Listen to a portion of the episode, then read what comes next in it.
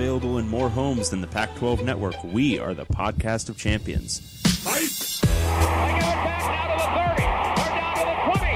All the band is out on the field. I'm David Woods from Bruin Report Online. And here he goes. Myles Jack. And I'm Ryan Abraham from USCFootball.com. Liner going to try to sneak it ahead. Touchdown, SC. We are the podcast of champions.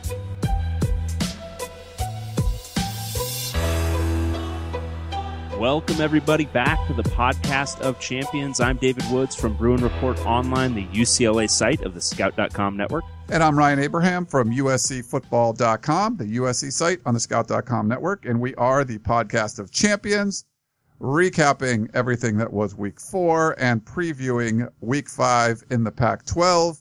Huge matchup on Friday. Lots of stuff to get to. Some crazy rankings. We're going to get to that a little bit later on. If you want to go to our website, it's pac12podcast.com. Follow us on Twitter at pac12podcast. That's the best way probably to get a hold of us. You can tweet us there. You can email us too. Not, not sure we'll read it, but we probably, maybe we will. pac12podcast at gmail.com. I actually opened up the emails, Dave. So I know we have been getting some. Yeah, you know what was weak in week four? Our picks. Our picks were bad. Our picks were pretty bad. If you were, if you were looking to make money, um, you, you should go opposite of us. I think that's a good, good starting point this season. Yeah. So the, you got the opposite of this if you did our picks this week. Um, Ryan, Ryan has a new audio board, so you're gonna be, you're gonna be treated to a lot of sweet sound effects throughout the entire- show.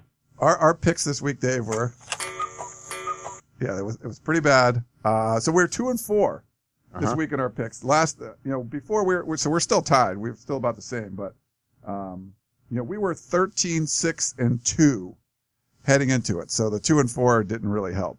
Um, No, no, that doesn't, that doesn't, that doesn't suit our, uh, our, our standing, obvious standing and, and earned standing as experts. Because we have expertise on every single one of these teams. we do. Don't let anyone tell you different. No. Um, we're going to change up the format a little bit this week because it's, they're long shows and we're only, you know, we're doing one a week now. So it's a little harder to get everything in, but we had a good Twitter suggestion. Yeah. Um, do you remember who that was from? Should we give him a little shout out? Yeah, that's a good point. Him or Here, her? You talk for a little bit while I, uh, look up who it was who talked to us. Okay. Um, yeah. So it was a crazy week in the Pac-12.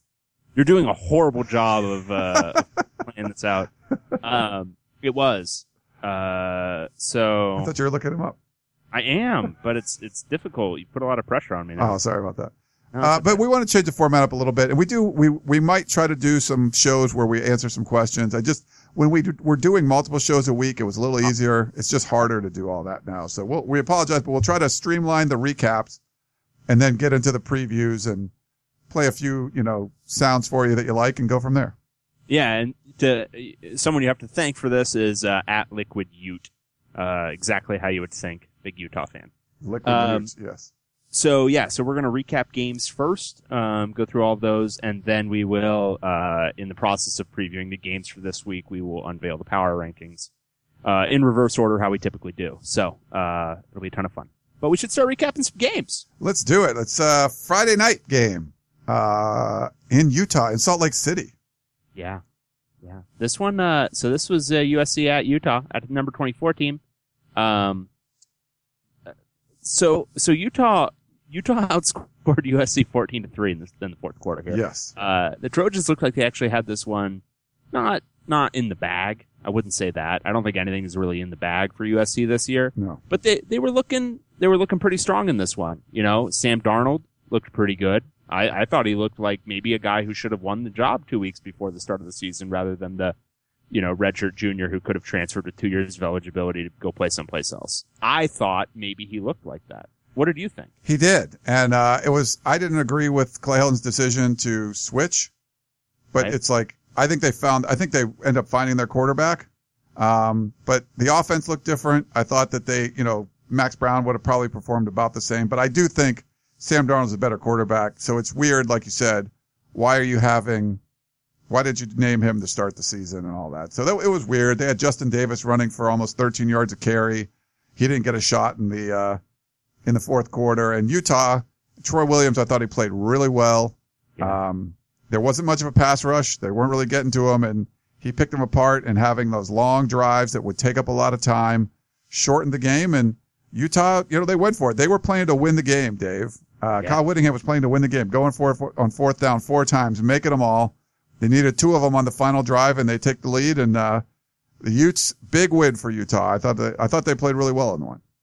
Yeah, and they were in no way playing for the tie. Um, uh, No. on that last drive, you know, that could have gone a little bit more conservative, but they were just, nope, we're gonna, we're gonna win this game right here. And they did. Um, scored the last touchdown with what, like 18 seconds left on the clock, something like that. Um, it was, it was a really, really impressive, I, I don't know, gut check for Utah there at the end. And at the, uh, kind of the converse, it was kind of a, you know, a gut check for USC that they sort of failed there at the end. Um, it, you know, I, I think for Utah fans, there's a lot to like because it, this was everything Utah football has come to be. I mean, it wasn't their best defensive effort ever, but just that, you know, kind of intestinal fortitude to put together a, a, a final drive like that, I think has kind of come to typify what, uh, Utah stands for.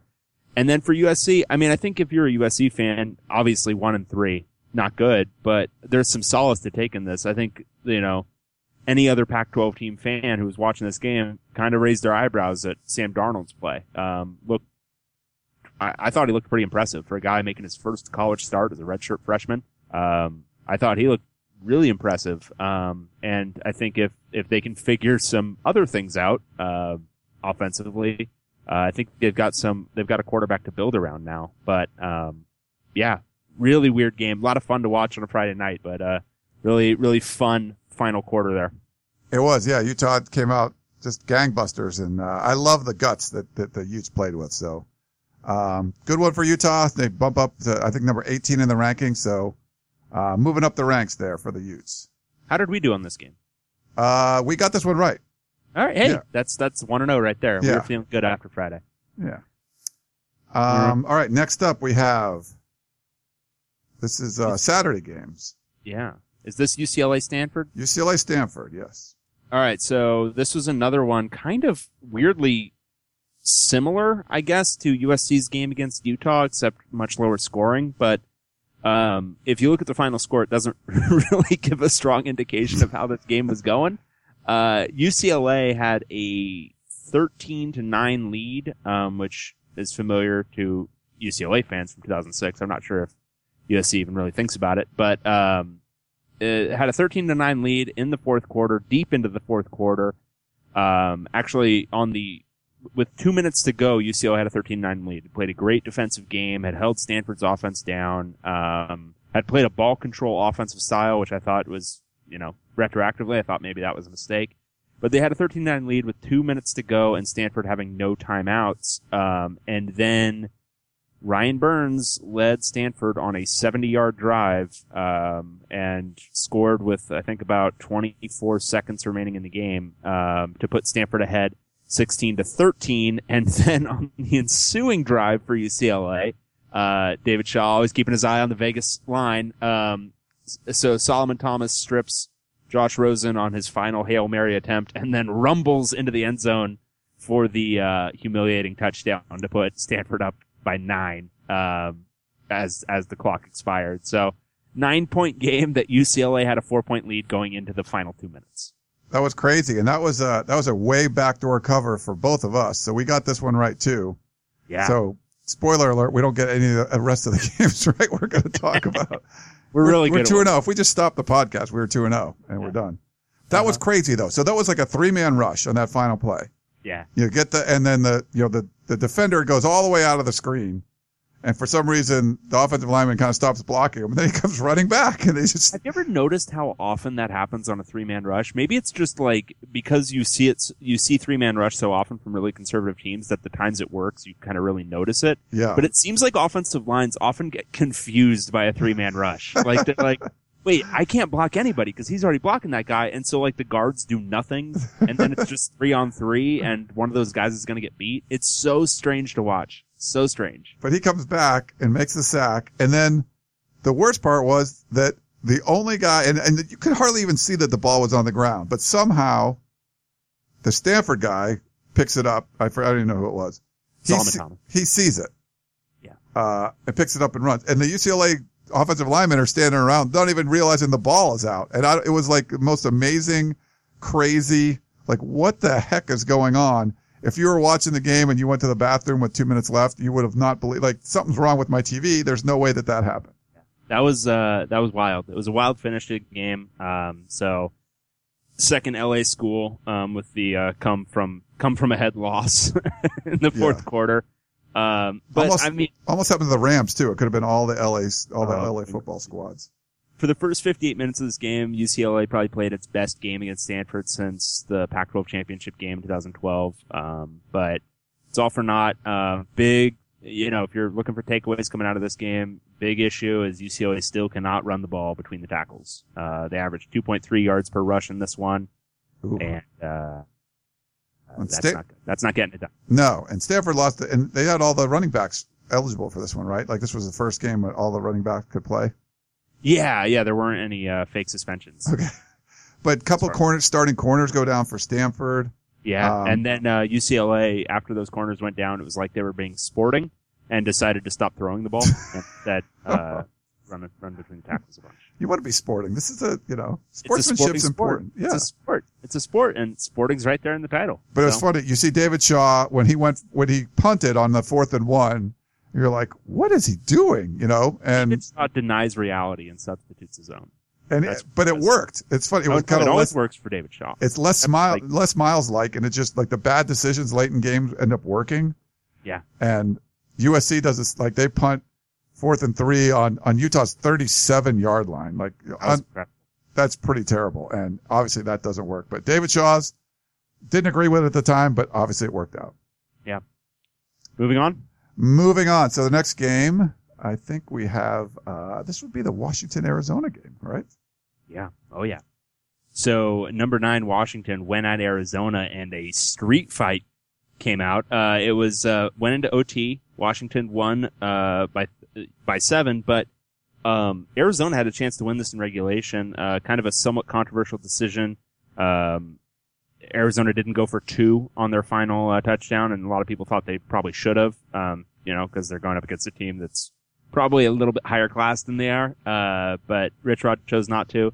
Went to overtime, and Washington sealed it there. Um, but this was a wild game. Um, I caught it on the uh, on the replay, but they both teams ran for all of the yards. Uh, Washington ran for 352, and Arizona ran. And this is the more impressive feat because Washington running for 352 on Arizona is like, okay, sure. Uh, Arizona ran for 308 on Washington. Wow. Washington came into this game with a top 15 rushing defense, and it came out of this game with a top 60 rushing defense. Oh my God. um, it was this was really really impressive um, for Arizona's purposes. I think this is kind of you know you never you never like to look at things as moral victories or moral defeats, um, but as far as this sort of thing goes, I, I, kind of a moral victory for Arizona because I don't think anybody was expecting them to be in a overtime game with with Washington here, and especially doing it the way they did, where they were able to run the ball so well on that Washington defense. I think that was that was that was probably my big takeaway from this. That Arizona's offense actually looked pretty legit against a very very good defense. Yeah, once it went into overtime, we were pretty much screwed. It was not impossible, but it was a nine and a half point spread, Dave, and uh, we we both took Washington. Yeah, it would have had to take like a returned interception Yes. on Arizona's offense, uh, which I was rooting for, of course, but uh, it uh, it didn't come to fruition. But Washington missed a couple field goals. I mean, this is a team that didn't commit a lot of penalties. They had like four a game. They had more than you know. They had double that right? in this one. It's just it it did not look good for. It just didn't look like a typical kind of Washington game. Um, but this was you know Brandon Dawkins. I thought he played pretty well as his third start. Yeah. Um, JJ Taylor was freshman at 97 yards. And then I think he ended up breaking his ankle though, right? Like, he- Yeah, he broke his ankle. He's out for the season, I think. But Oh. it sounds like Nick Wilson has a chance to come back this week. So, well, I mean, we'll get to that in the preview. But I think if you're if you're an Arizona fan, or actually if you're a fan of another Pac-12 team, Brandon Dawkins scares you a lot more than Anu Solomon ever did. yes. Uh, because he's got that ability to run. Um, and Solomon, you know, he's he's he's an okay runner, but he's nowhere close to what Dawkins is. Um, so yeah, a lot to like about Arizona. And I thought again, you know, kind of the same way with Utah. This was a gut check game for Washington, and they they they rose to the rose to the challenge. So um, a lot, lot to like for both teams. Um, Washington was going to have a game like this, and this was their first real opponent, and they uh, they won on the road. Got to take that. I thought the defense actually got to, um, uh, got, to, uh, what, what am I blanking on his name here? Uh, sorry. Browning? Oh, Browning. I'm sorry. Jesus. Like, what am I, t- It's okay. It's okay. I'm like late. completely, Whatever time it is. it, uh, yeah, it's, it's not late right now. Um, but they got the Browning, I thought pretty well. They weren't able to stop the run, but they, they seemed to disrupt the pass game a little bit more. Yeah. So I thought that was good. Yeah, for sure. Uh, let's see if you're an Arizona fan. Let's talk about Oregon State, the Beavers. Yeah, so uh, Boise State went into Corvallis, and we were so close to covering this one. Very so close. close. just a point away, Oregon State from pushing, and two points away from from from throwing this into the win column and finishing the week three and three. Yeah. Uh, Boise State won 38-24. Um, the spread, if you could tell from my uh, mathematical genius there, was Boise State minus 13. Um, Darell Garretson, I'm not sure if he, I think he just got pulled on this one, um, cause he was very, very ineffective early. Um, the backup quarterback Blount came in and he was better. Um, I thought he, he did some better things against Boise State, but Boise State has a tough defense. Um, there, this, the, this was not a good offensive performance from Oregon State, but I don't think you can take all that much away from it because Boise State does have a pretty good defense. Um, but they weren't gen- able to generate much on the ground, weren't able to generate much through the air. Um, but defensively, I thought they, they played okay at times, but they also gave up 274 yards on the ground. So really, how much can you take away from that? Um, I, I would actually say the final score was maybe a little bit deceptive. I, I thought, uh, Boise State probably dominated this one a little bit more than the final score would indicate. I tried to talk up Oregon State a little bit, but, um, this was, this is a 31-7 game at the half and, uh, I, I thought it was pretty much over at that point. Yeah, I wonder. I mean, I thought Oregon State played better in the second half, but part of it might just be you're taking your foot off the gas a little bit. But over 500 yards of offense, like you said, 274 on the ground. Uh, Boise State went with like a hurry up in the first half, and it just seemed to, I don't know, it just worked really well against the Beaver defense. And I think they adjusted to it and played a lot better in the second half. But just the first half, they got blitzkrieged, and then you, you, there was nothing else going on. Yeah, and it was pretty much. I mean, uh, this game would have looked a lot uglier without a Victor Bolden kickoff return for a touchdown. Yeah. I mean, they made some special teams plays, but yeah, not a not a not a great showing for Oregon State. They uh, uh again, I think the final score is a little bit closer, but like they're not at, at a point as a program that they're gonna. Well, I mean, we we talked about possibility of it heading into this game, but I think this was kind of an eye opener for all of us. But they're not at, at that point as a program that they're gonna beat Boise State. They're just they're they're a year or two away from that sort of thing. We just thought it would be closer, um, which is why Yeah. we picked them. Yeah. So, dang you, Beavers. But welcome Angie Machado uh, from BeaverBlitz.com to Scout.com. So, Yep, love having you here. yeah, Angie's now part of the uh, the network, and we have another new member of the network for our next game, which was a big one in the Pac-12. Oh, yeah. This was Colorado and Oregon. Yeah. So, um, if you've if you've been closely following the show, um, I've been I've been riding or dying with the Buffs now for I mean it's been a long time. It's been all of two, maybe even three weeks. Um, Colorado went into Autzen Stadium with their backup quarterback who didn't complete a pass in the previous week, and they came out with a win. 41-38, and it was really only that close because Oregon mounted a furious comeback in the third quarter. Uh, otherwise, I mean, this was, this was Colorado dominance in the first half. And then, you know, it was actually kind of cool because Oregon did take the lead in the third quarter and suddenly you might have thought, oh no, Colorado's gonna, gonna just lose this.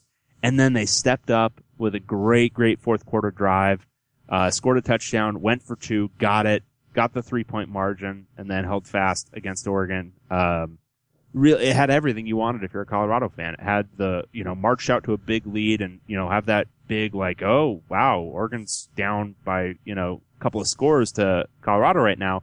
And then Oregon came roaring back. So you got to see if your team has that kind of gut check fortitude. And they showed it. Um, this is a really, really impressive win for Colorado. I thought, you know, they did really, really well against Michigan. Um, and if Sefo Liufau hadn't gone down in that game and, you know, if, uh, if, if the backup, uh, Montez had been a little bit more prepared for that game, um, maybe they would have made it closer. I still think they would have lost, but this was, I mean, this was an impressive win. Even if it is a slightly down Oregon team, this is an impressive, impressive win. Now, our picks on this one were obviously way off. We both took Oregon minus ten and a half. So I don't know if And you're all went- in on Colorado. If you're, I went against my love buffs, but it was mostly based off the fact that Montez didn't complete a pass in the previous week. yes, And then he came out in this game firing and running the ball. Dude had 135 yards on the ground. so that's good, right? Yeah, he, he had 400 and what, 468 total yards? Yeah, That's nutty. Nutty. 468, four touchdowns. He did have a couple of picks, but um, I mean, you're talking He's a gunslinger. throwing over 300 yards, rushing over 100 yards. Oh, and it's the first time you've started. Okay, uh, pretty pretty darn good. Um, Whatever, man. Steve Montez. the dude. it was funny. So I was Asso, Texas. Yeah, he was, and it was funny. They, I think they were talking on the broadcast. They're like, yeah, he, he had offers from the whole Pac-12. Oh wait, no, no one even looked at him except, except Colorado. So the Um. Davis Webb, who? I mean, we don't, who do you need, there? You got Montez now. Yeah. Um, okay, so the, the game was 33 to 17 in the third quarter. So Colorado's up. oh yeah. The Ducks get that big interception. So it was the first turnover of the game. So Colorado was really playing well up to that point. So this is what I turned the game on and that's what I see. Yeah. Um, it led to a touchdown. It was 33-24. Oregon scored again. It was 33-31. Then an interception and another touchdown. Um, and then what did you do, Ryan? I turned the game off. I switched to a different game. So, so Colorado fans, you know who you have to thank for this win. I tweeted that as the, from the Pac-12 podcast. You know, I was like, sorry, Colorado fans. And they were like, turn it off. So I, so I did. And then they came back and won. They got that great interception to, to end the game. And, uh, it was pretty cool. So yeah, I, I only watched the part where Oregon was doing well. The- Whenever I was watching the game, it was only Colorado doing, I mean, only Oregon doing well.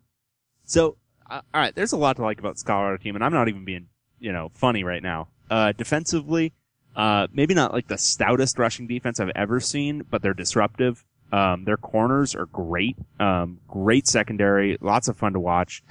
Uh, receiving core, I think it's very underrated. Bryce Bobo's, I mean, he had, he had such an incredible catch. Um, they're, I I- think, you know, with Montez, I mean, and with Liufau, I think they have a rushing attack that's pretty decent, and I think they're really willing to run the quarterback, which so many teams are silly and not doing.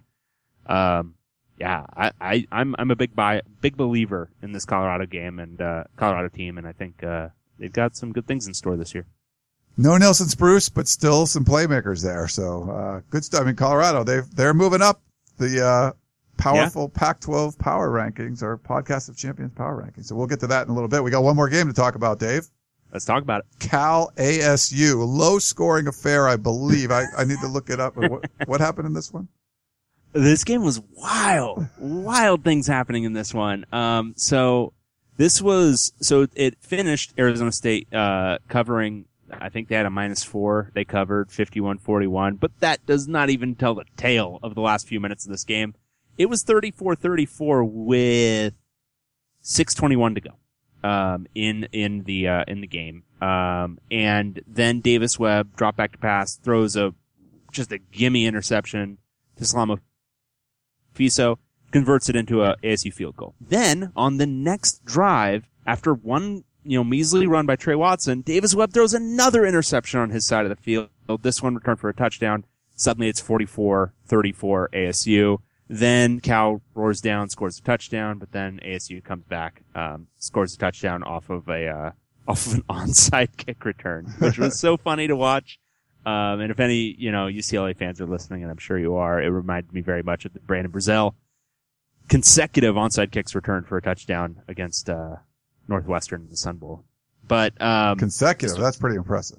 that was the wildest thing I've But ever that seen. hurt us. That hurt our cover because the, the, uh, kickoff return for the, the onside kick return, that screwed our cover. We were, we were looking really good until that moment. Yes. If he had just fallen on the ball, we would have been fine. yeah. um, so we blame him for a lot.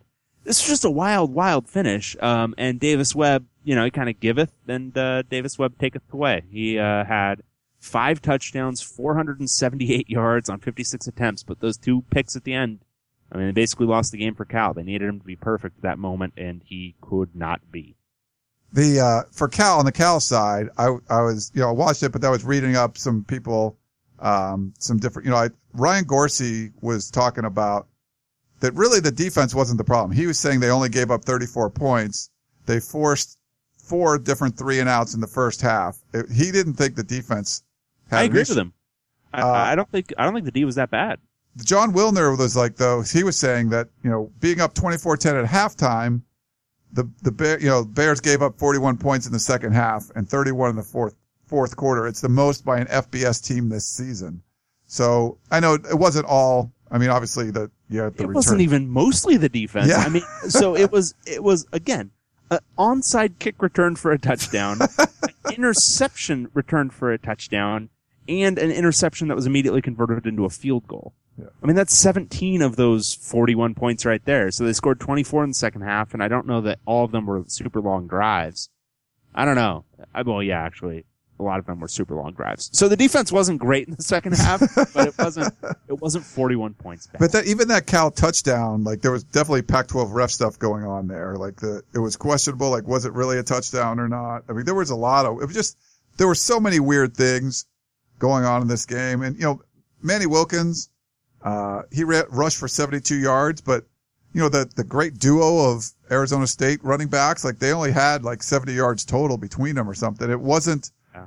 there was, it, it wasn't, I don't know, it was just weird. Like there was a whole lot of points and you kind of figure the way it would go, but the way the game played out, it didn't really reflect the way the score was. And there was, you know, the, the way the stats kind of got distributed didn't seem correct either, at least the way we would expect it to go. Yeah, I, I thought it was um, some big plays on the Arizona State defensive side that kind of flipped it, and that's always what you're looking for when you see the yardage disparity here. Because Cal had over 600 and what 30 yards of offense, while ASU had a a measly uh what 450, but it was you know all of those turnovers late that kind of flipped the flipped the whole nature of this game. All right. Well, that's the recap from week four. Should Yeah, we move so on? Let's move on to the to the preview. the game preview. So we're gonna just so we're gonna talk about uh, our podcast of champions power poll. So we're gonna go in reverse order for the preview. So we'll talk about the lowest ranked team and then who they're playing. Yeah. Um, and then we'll kind of go that way. Does that that sound like that? That's gonna work, Dave? Sounds like the plan, but I think you've got you've got a little sound to play right now. I do. So this is our Pac 12 Roundup. And Who's our number twelve team, right? our. there was there was some debate over this. I fought that slight just debate. Some slight okay. debate. I didn't fight Dave There, all were- that there, were, much. there, there were three seconds of debate, which was just the silence after I said that I had moved this team down to number twelve. All right. So this team is now number 12. I don't think it's ever happened in the history of the podcast of champions That power happened poll this- USC Trojans. in the Coliseum. Oh, I'm sorry. They'll be taking on. Arizona State Sun Devils. All right, so this game will be on at 5:30 p.m. on Big Fox in the Los Angeles Memorial Coliseum, the home of the Rams. Uh, the line is USC minus 10. Um, so this is again, so this is what the uh, number 12 team versus the number 5 team ASU in the all important Yeah, we have, let me see. power rankings. Yeah, I think we have ASU all the way up. You're, you're kind of giving it away, Dave, but they're number five. Yeah. I guess we should talk. like, We have to talk about it because they're playing each other. yeah, okay. So number five, we have ASU up at number five. Right. So um, USC uh, favored by ten, which is, seems like a, a big a big number for a team that is all the way down at number twelve against a team that is all the way up at number five. Um, uh, so uh, this is an interesting line. Um, a- ASU has zero defense whatsoever. Um, I, I think that was evidenced by the 630 yards they gave up against Cal last week. Yes. Uh, but they're 4 0. Um, USC, I, I think found its quarterback, but there are some issues. Um, I, I think uh, the, uh, the, the absence of Justin Davis in that fourth quarter speaks to some interesting, uh, coaching decisions, um, which I think is probably the issue first and foremost for USC fans. Um, but also, uh, defensive front has kind of, uh, wilted, uh, throughout some games. So, I don't know. I'm, I'm leaning, I'm leaning towards ASU to, to cover the 10. I think USC is going to win, but I don't think it's going to be USC by 10 or more. I'm I'm with you, Dave. I'm taking the, those ten points all day long. I could certainly see. I, I really wouldn't be surprised at any kind of result in this one. Um, ASU has been a second half team. USC's been a fold in the second half kind of team. Um, so I could see if it's a close game, ASU pulling out a win late. I could see USC just kind of getting out to an early lead and putting up a bunch of points and, and winning the game. And I could see ASU sure. doing the same thing. Like I really, I don't think a whole lot, uh, would shock me. Um, it, and I think it's a lot of it going, what's USC's mental attitude kind of going into this game? Like every team they've played has been undefeated, which is kind of crazy. Uh, and they're one and three. Um, do they get back off the snide or, or they, you know, and, and rally around Sam Darnold or is Arizona State just going to put up so many points and, you know, it's Arizona State is the highest scoring team in the conference.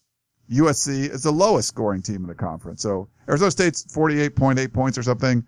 USC 22 points. And yeah. USC's favored by 10. So they're favored by about half of what they score per game. So just being a math guy, there's no way I could not take ASU and 10 points in this one. Yeah. And I think what you said about USC is kind of the theme of that team. We're not going to really know any of these games what USC team's going to show up until they put together two or three consistent performances across a few games. Um, they haven't been able to do that at all this year. Uh, so I, I, you know, you can't really, you can't really predict anything. You know, no. it could be USC could blow them out. ASU could blow them out. USC could win by a little. ASU could win by a little. This team could end, this game could end in like a seven overtime tie. I don't know. Yeah. You don't know anything. But we know, I know Arizona State plays better in the second half, and I know that USC doesn't do a lot of substituting on defense. If Arizona State offense is on the field for a long time, they're going to get tired. Um, I just haven't seen, I like the way Sam Darnold's been playing. They're, you know, they're getting eight yards a play or something against Utah. I mean, they really were moving the ball. They had turnovers and penalties and stuff that kind of derailed that. So I could see them moving the ball on Arizona State, but will they be able to keep up and will they be able to have the defense kind of make the big plays late in the games if they're out in the field the whole time. I just, I'm just thinking, you know, it's, it's going to be ASU, but you know, we'll see. Uh, but 10 points, that's a lot. I mean, that's just yeah. a lot of points. Well, and I, I, must reiterate, ASU has zero defense. their, their defense does not exist. Um, and offensively, they can do some really great things, but their defense doesn't exist. So I, I think it's going to be, if it's, if, if, if USC is going to win this, I think it'll be a higher scoring game. All right. So that was that game. Both of us picked ASU. Is that correct? Yeah. Okay. Uh, next up, we have our number 11 team. Washington State Cougars. Taking on Oregon Ducks. And the Ducks have dropped to number eight in the power rankings. Yes. So this is 11 versus eight. It's at Pullman. Um, so there's that to consider. This game will be on at 6:30 p.m. on the Pac-12 network. Um, Oregon is a road favorite by one and a half. Um, so Oregon is fresh off of a loss. Washington State's fresh off of a bye week, but um, this is an interesting one to consider. Washington State has looked really inconsistent and disorganized this year. Um, do not look like a particularly well coached team. Sort of like how they looked at the beginning of last year. Um, the bye week might have served them pretty well. Um, if you remember at the start of the season, we were all pretty high on Washington State. We thought they had a chance to contend in the North and probably finish with eight or nine wins. Uh, it certainly doesn't seem to be shaping up that way, but a bye week might have helped them quite a bit. Um, I, I, don't know what to make of Oregon at this point. Um, defensively, they look to be having a lot of the same issues from last year, only arguably worse. Um, and, you know, they're, they're a little bit banged up um, offensively. Royce Freeman sat again last week. Um, I don't know that it's a guarantee he's going to play this week. Um, so they've also got some offensive line injuries. All that leading up to say, I think Washington State wins this one outright. Ooh. Yeah. I How? think they're going to win this at home. Night game in Pullman. I think they may have figured some things out in the bye week, got a little bit more organized offensively. I think they're ready to put up a big number on Oregon. All right. Um, I call this like the calculus game. There's just a lot of variables in this one. There's so much, I mean, there, there's so many questions for both of these teams. We just don't know, like, what the heck is Oregon doing? Uh, when's the last time they lost back to back games? Um, you know, Washington State, you know, they had the bye, What, what are they going to come off of the bye? They're going to look worse. They're going to look better. So I was going to say, if I'm getting a, a point and a half for the home team and I just really have no idea which way this one's going to go, I'll take Washington State as well. Not sure they're going to win it outright, but I could certainly see that happening. Um, but I'll, yeah, I'll take the home team. point and a half on after the bye week. Yeah, I figured I'd give them a little boost. We'll see what happens there. But I, I, I honestly have no idea what to expect in this one, Dave. Yeah, I, I think Washington State's going to be able to put up some good offense against Oregon. And, you know, in that last game, um, I think it was against Idaho, they actually ran the ball quite a bit. And, uh, the recipe against Oregon is definitely to, to mix it up a little bit. And I think you can run on them. So I look for Washington State to put up some little, little bit of rushing, rushing attack too. I don't think they're going to throw the ball 70 times. So All right. Uh, okay. So the next one, this is our, uh, our number 10 team. Oregon State Beavers. And our number four team. Colorado Buffaloes. Number four, Buffs. Dave. Number Buffs four. broke into the top third of the all important podcast of champions power rankings. Holy cow. just a year ago, this was the uh, battle for the bottom, and now it's you know it's a it's a good team going up against a, a, a bit of a patsy. Uh, so this is on at 11:30 a.m. on the Pac-12 network. Um, Oregon State going at Colorado, so this is in Boulder, um, and it really, I mean, if you look at the relative quality of these teams and you throw out anything they've done in the previous years, this is a well set line. Colorado's favored by 18 and a half, which is probably the most that Colorado's been favored in a Pac-12 conference game. Period. I don't, I, I, I can't imagine they've been favored by more in a Pac-12 conference game. 18 and a half? Uh huh. And you know what? You know what? I'm taking Colorado. I think they win this game by 35. Wow. 18 and a half? Yeah. Man. Okay. Um, that's a lot. That's a lot of And we need to go, we need to go, I need to go against you on some of these. We have to, we have to get some separation here. I'm just so go, one of us can be good. yeah. we, we were good. We've both been good until last week. We were terrible. I'm Uh-huh. going to take the Beefs here. Um, you know, they kept it closer than 18 and a half against Boise State. You could argue that Colorado is not as good as Boise State. Maybe they are. They're in the top third of our, you know, podcast of champions power rankings, but that's a lot, a lot, a lot, a lot of points. I like taking a lot, a lot, a lot of points.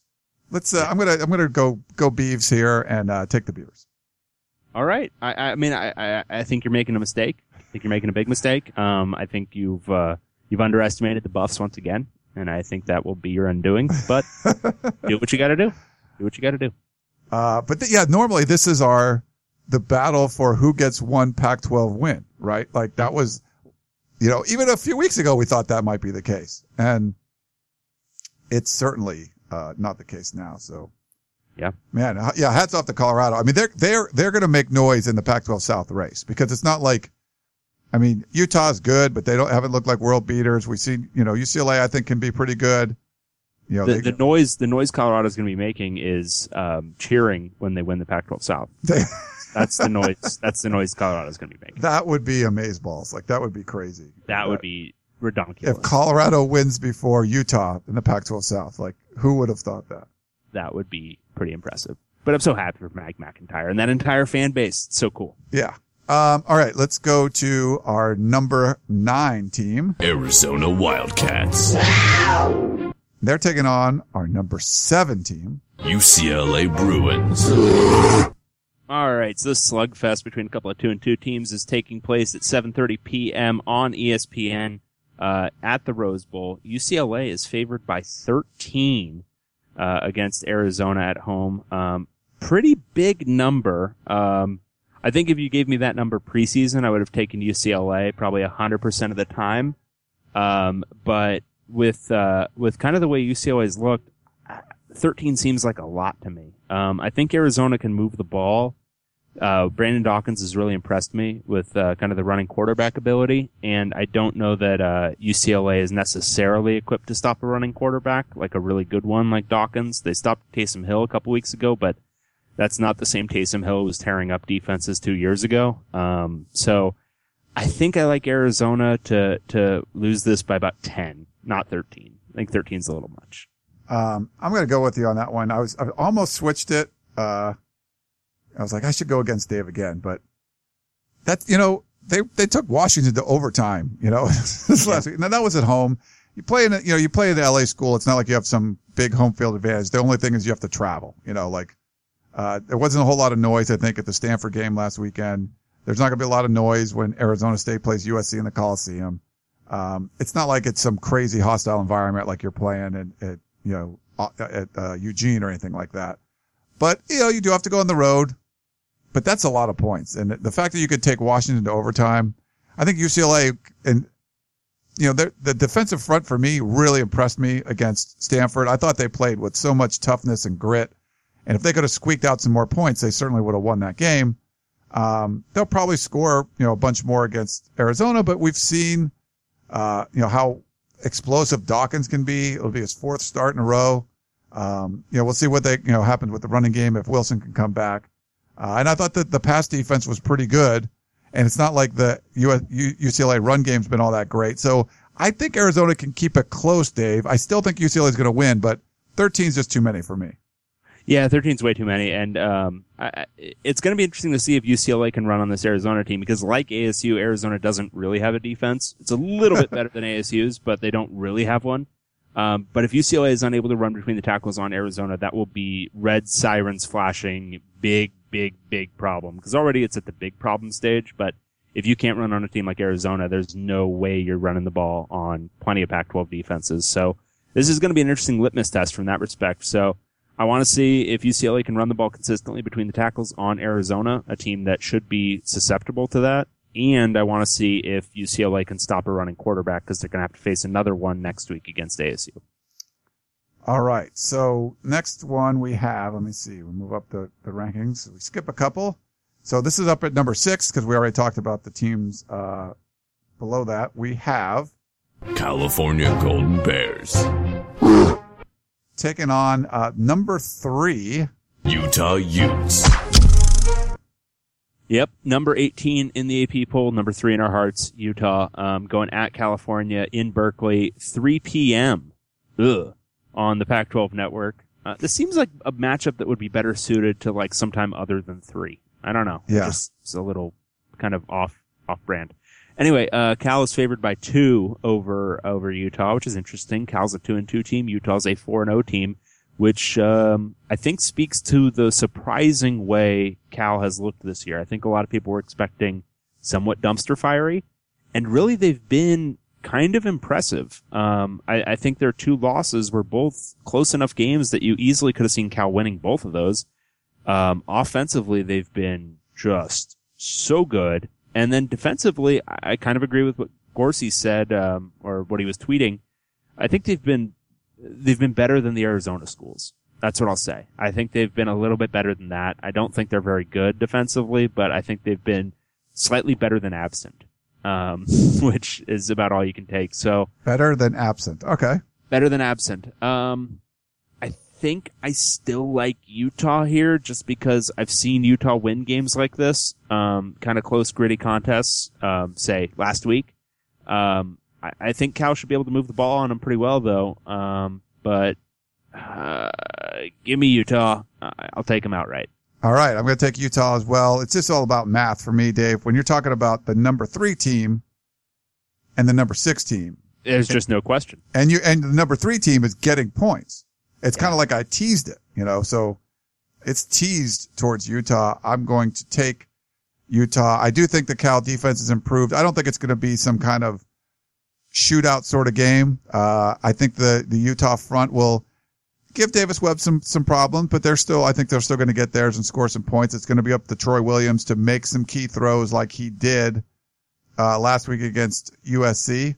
Uh, but I think they will. I think they're going to play enough, you know, do enough to keep it where it's always going to be, you know, within a touchdown either side, but Utah probably, you know, ahead or tied most of the game and Cal trying to come back and Utah able to make some plays late in the game. So I'll take, I'll take the road team that's higher ranked um, in this one, and uh, of course, because they're number three, it's it means a lot, Dave. They're the the number three team in the podcast of champions power rankings. If you're so, getting points, I could not not take you.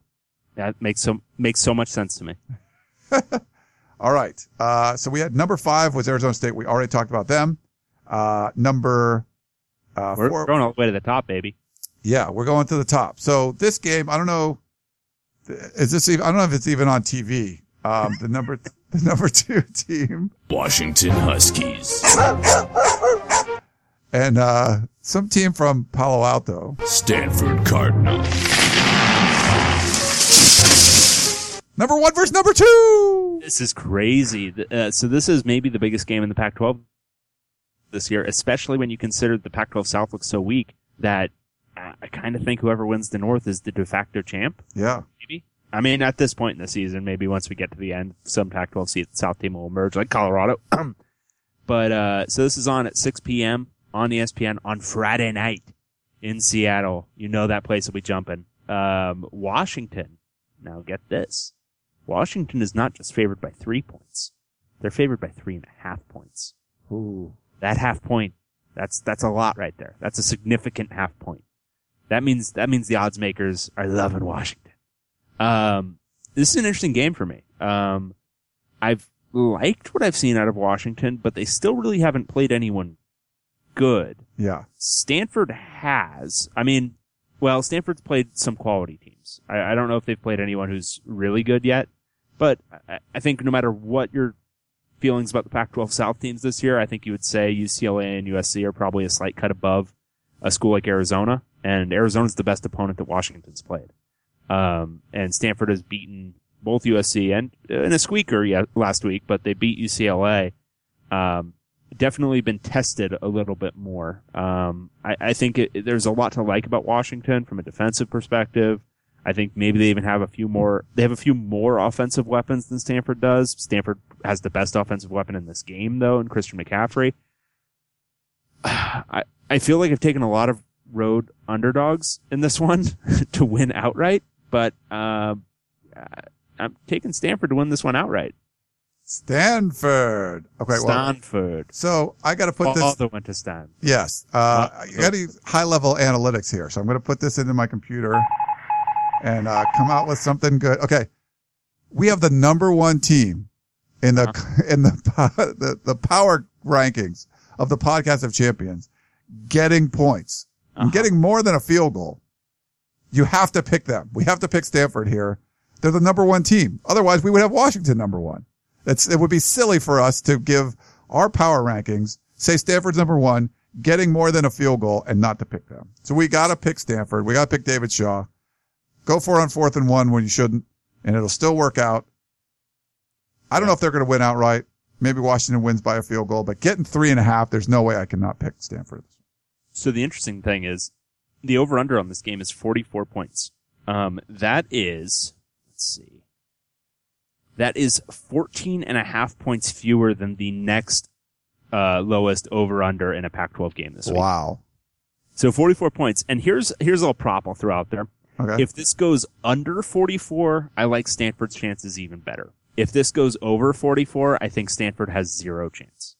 I think that's safe. I think that there's a more explosive offense, uh, with Jake Browning and Washington. Um, Stanford hasn't scored much at all this year. If you look at if you look at their offensive totals, they've gone 26 points against Kansas State, 27 points against USC, and 22 points against UCLA. Yeah. Just not a high scoring offense. Um, and Washington's obviously put up some bigger point totals.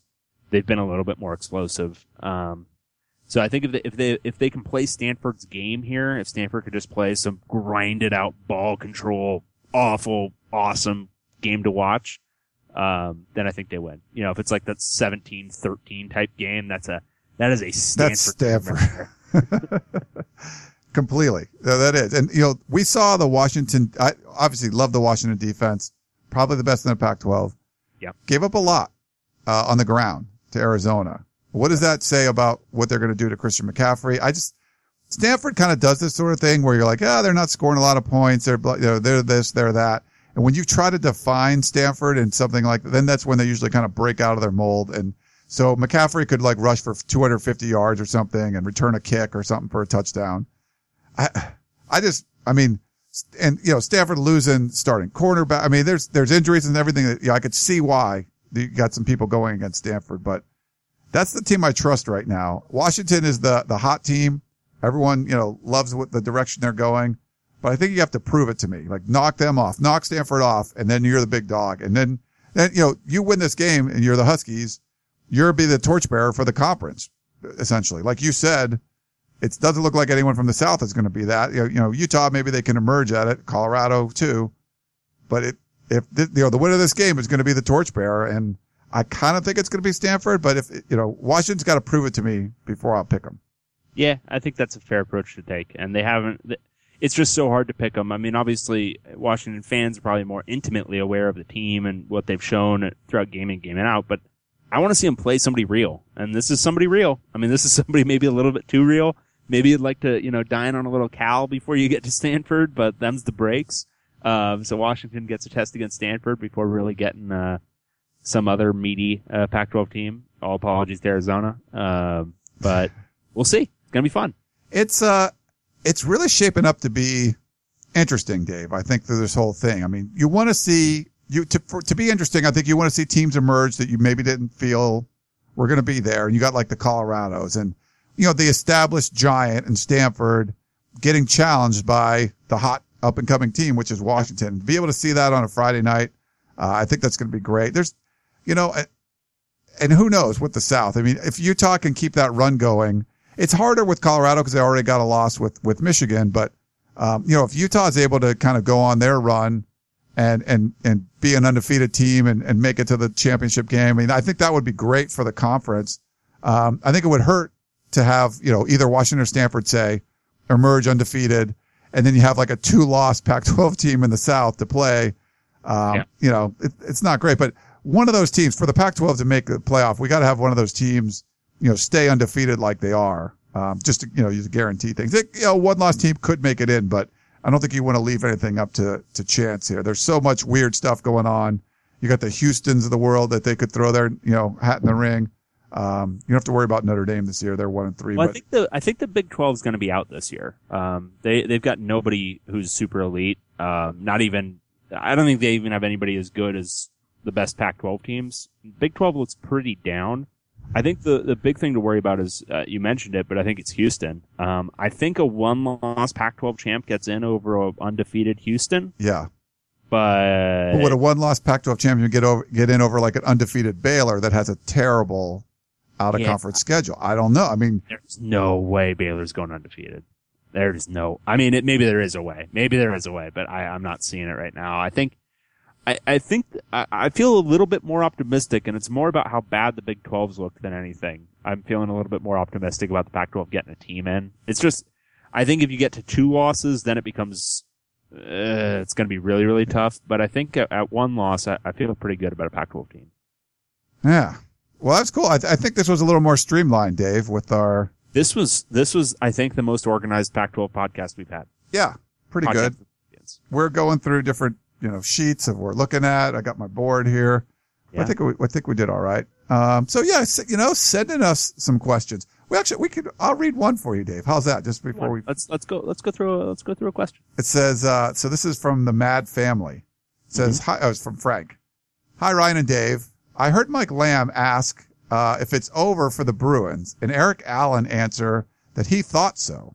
So I think this was probably on one of those Pac-12 recap shows, which shout out to the Pac-12 network, by the way. Now that I get it, I'm loving the, the replays and the 60, you know, minute games So- and stuff. Yeah. So Oh, yeah. good. He says, really, one conference loss to the bell cow of the conference and it's over for the Bruins. I think this game proved that they can play with the best teams in the conference and should still be considered a favorite in the South. Your thoughts from Frank.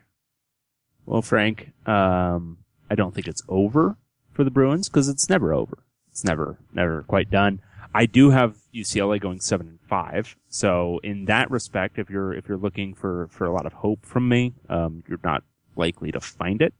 Um, I think there's some significant issues that I haven't seen them figure out, um, namely running between the tackles. Um, and they haven't really been able to do that against anyone. Even UNLV, which had a pretty weak defensive front, they weren't able to run between the tackles. They put up some decent rushing totals in that game, but most of it was outside, um, which you can't necessarily do against uh, Pac-12 defenses. So uh, that's a big issue because that's a lot of what this offense is built on. Um, the ability to run between the tackles, set up play action, um, pound a defense. That's what they're trying to be, and they haven't really been able to be that. So offensively, that's a big issue.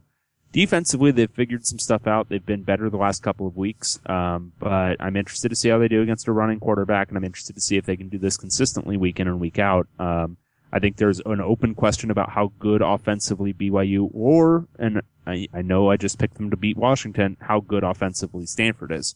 So, um, I, I think there's still some question marks defensively. I think that, I think if we're gonna, if we're gonna talk about this Stanford team, I think at this point in the year, this is the weakest Stanford team that UCLA has played. Um, you know, I think that team two years ago that finished the year eight and five, by the end of that year, that Stanford team was looking pretty darn good. This Stanford team is still figuring stuff out. Um, I think Ryan Burns is still figuring himself out, and I think that that staff is still figuring out who Ryan Burns is and what he can produce. So um, I think this was kind of you, they caught Stanford at the right time to win the game, and they didn't win the game, um, which is kind of the long and the short of it. So I'm not super hopeful about UCLA going on a, a seven and one, eight and zero type finish of the year. Um, I think that's a bit of a stretch. I think if they go, you know, six and two over the final uh, stretch of the season, I think that's that's pretty good at this point. I think if they finish eight and four, I think you like to ha- you you would like how they salvaged the season. Um, and anything above that is obviously gravy. But uh, I think six and two would be my kind of if I was looking at the slate of games coming up, the final eight games, that's what I would say is oh, okay. That would be a little bit above what I expect right now. You know, yeah, I don't, I don't agree. If that was their assessment, I didn't hear them say that, but to be over, I don't think so at all. I mean, you saw, uh, you know, it's a loss to Stanford. Um, and that's it. So they could, I, I wouldn't say they're the favorites in the South. Um, I do like Utah right now, but you know, Colorado, like Dave likes Colorado, they could be good, but UCLA's up there. UCLA's the team I picked to win the South. Yeah. Um, they could still, you know, you could sweep the South still. You, obviously you can, you know, go seven and one or whatever in conference. Um, what was it? Yeah, would that be right? Or they play, we played nine, nine. So you have to go eight Yeah. one. Yeah, they have eight more games, so they're two and two right now. So they have eight more games, so they could go, you know, whatever, seven and one, and then finish seven and two overall. Yeah. So I mean, I, there's, yeah, still, and I love the way the defensive front is playing. Like Dave said, let's see him play against a more mobile quarterback and, and be able to, but the, they were really tough at the line of attack, at the, you know, the point of attack against Yeah. Stanford. That really impressed me. So yeah, I don't, I don't think Stanford's out of it. You could still win the South, but you'd have to regroup and beat a Stanford, you know, say that UCLA wins the South. You got to be able to, to bounce back and, and play better uh, against a Stanford or a Washington or whoever Are ends up you, coming. are in. you sunshine pumping UCLA right now? I'm trying to this- help a little. the- the- they the just like- impressed me. Like that, they played Stanford tough, really tough, and that's the that's the team to beat in the conference. So you got to give them props when they do that. I love it when people ever call us out for being honks because if anything, this podcast is me talking bad about UCLA play and talking bad about USC. Yeah. That's that's really the foundational principle of this podcast. Yeah. Uh, well, I mean, it's a, I, sometimes it's just the the team you know Yeah. you'll be the most critical of because that's very close to it. Yeah. Very close to the situation. you're very close. You, I mean, you know, it's. And yeah, you you should be a little more optimistic probably on UCLA. Like USC's one and three. Like there's no reason, you know, they hired a coach that they should never have hired, and you know, there's all kinds of Sure, stuff. Quick question: Was was USC um, up by a single score over a Mountain West team that's currently one and three, and that Mountain West team had the ball in the third quarter with a chance to score? Did that happen?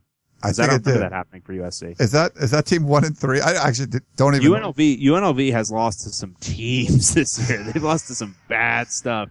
Let's. I, I, want to pull this up right now. Just- Okay. This is for my own personal edification. This is not going to be fun for. I don't even know what Utah State's record is, so I thought you know. UNLV has lost. So they beat Jacksonville State in the opener, 63-13. Really impressive. They've since lost to UCLA by three touchdowns, um, and that was a really deceptive three touchdowns, as we discovered. Almost podcast. cost me a cover there. I was pissed, but yeah. Lost to Central Michigan. Central Michigan's turning out to be pretty good, right? Yeah. 44-21. Not bad. They've lost to Idaho. Idaho's a team that has gotten shelled by Washington, Washington State. Uh, Washington beat them by like, what, 45? Washington State beat them by 50, and they beat UNLV. So, I don't, I don't feel strong about that UNLV team being very good, and they were in the game in the third quarter against UCLA. So, Uh, okay. Um, yeah, you, the, the Mount West team USC played was Utah State, who beat Weber State, but U, USC beat them 45-7. They beat them pretty good. Right. They beat Arkansas State, but then they end up losing to Air Force. And they got Boise State coming up, so they'll probably lose that one too. But, um, yeah, that was not a pretty game for UCLA, but you know, getting better. yeah, Be, be optimistic, Dave. Come on. They're, they're coming back. eating good in the neighborhood. It's a moral victory to, to, you know, that I couldn't believe the final score. That was just crazy. But Wasn't that fun?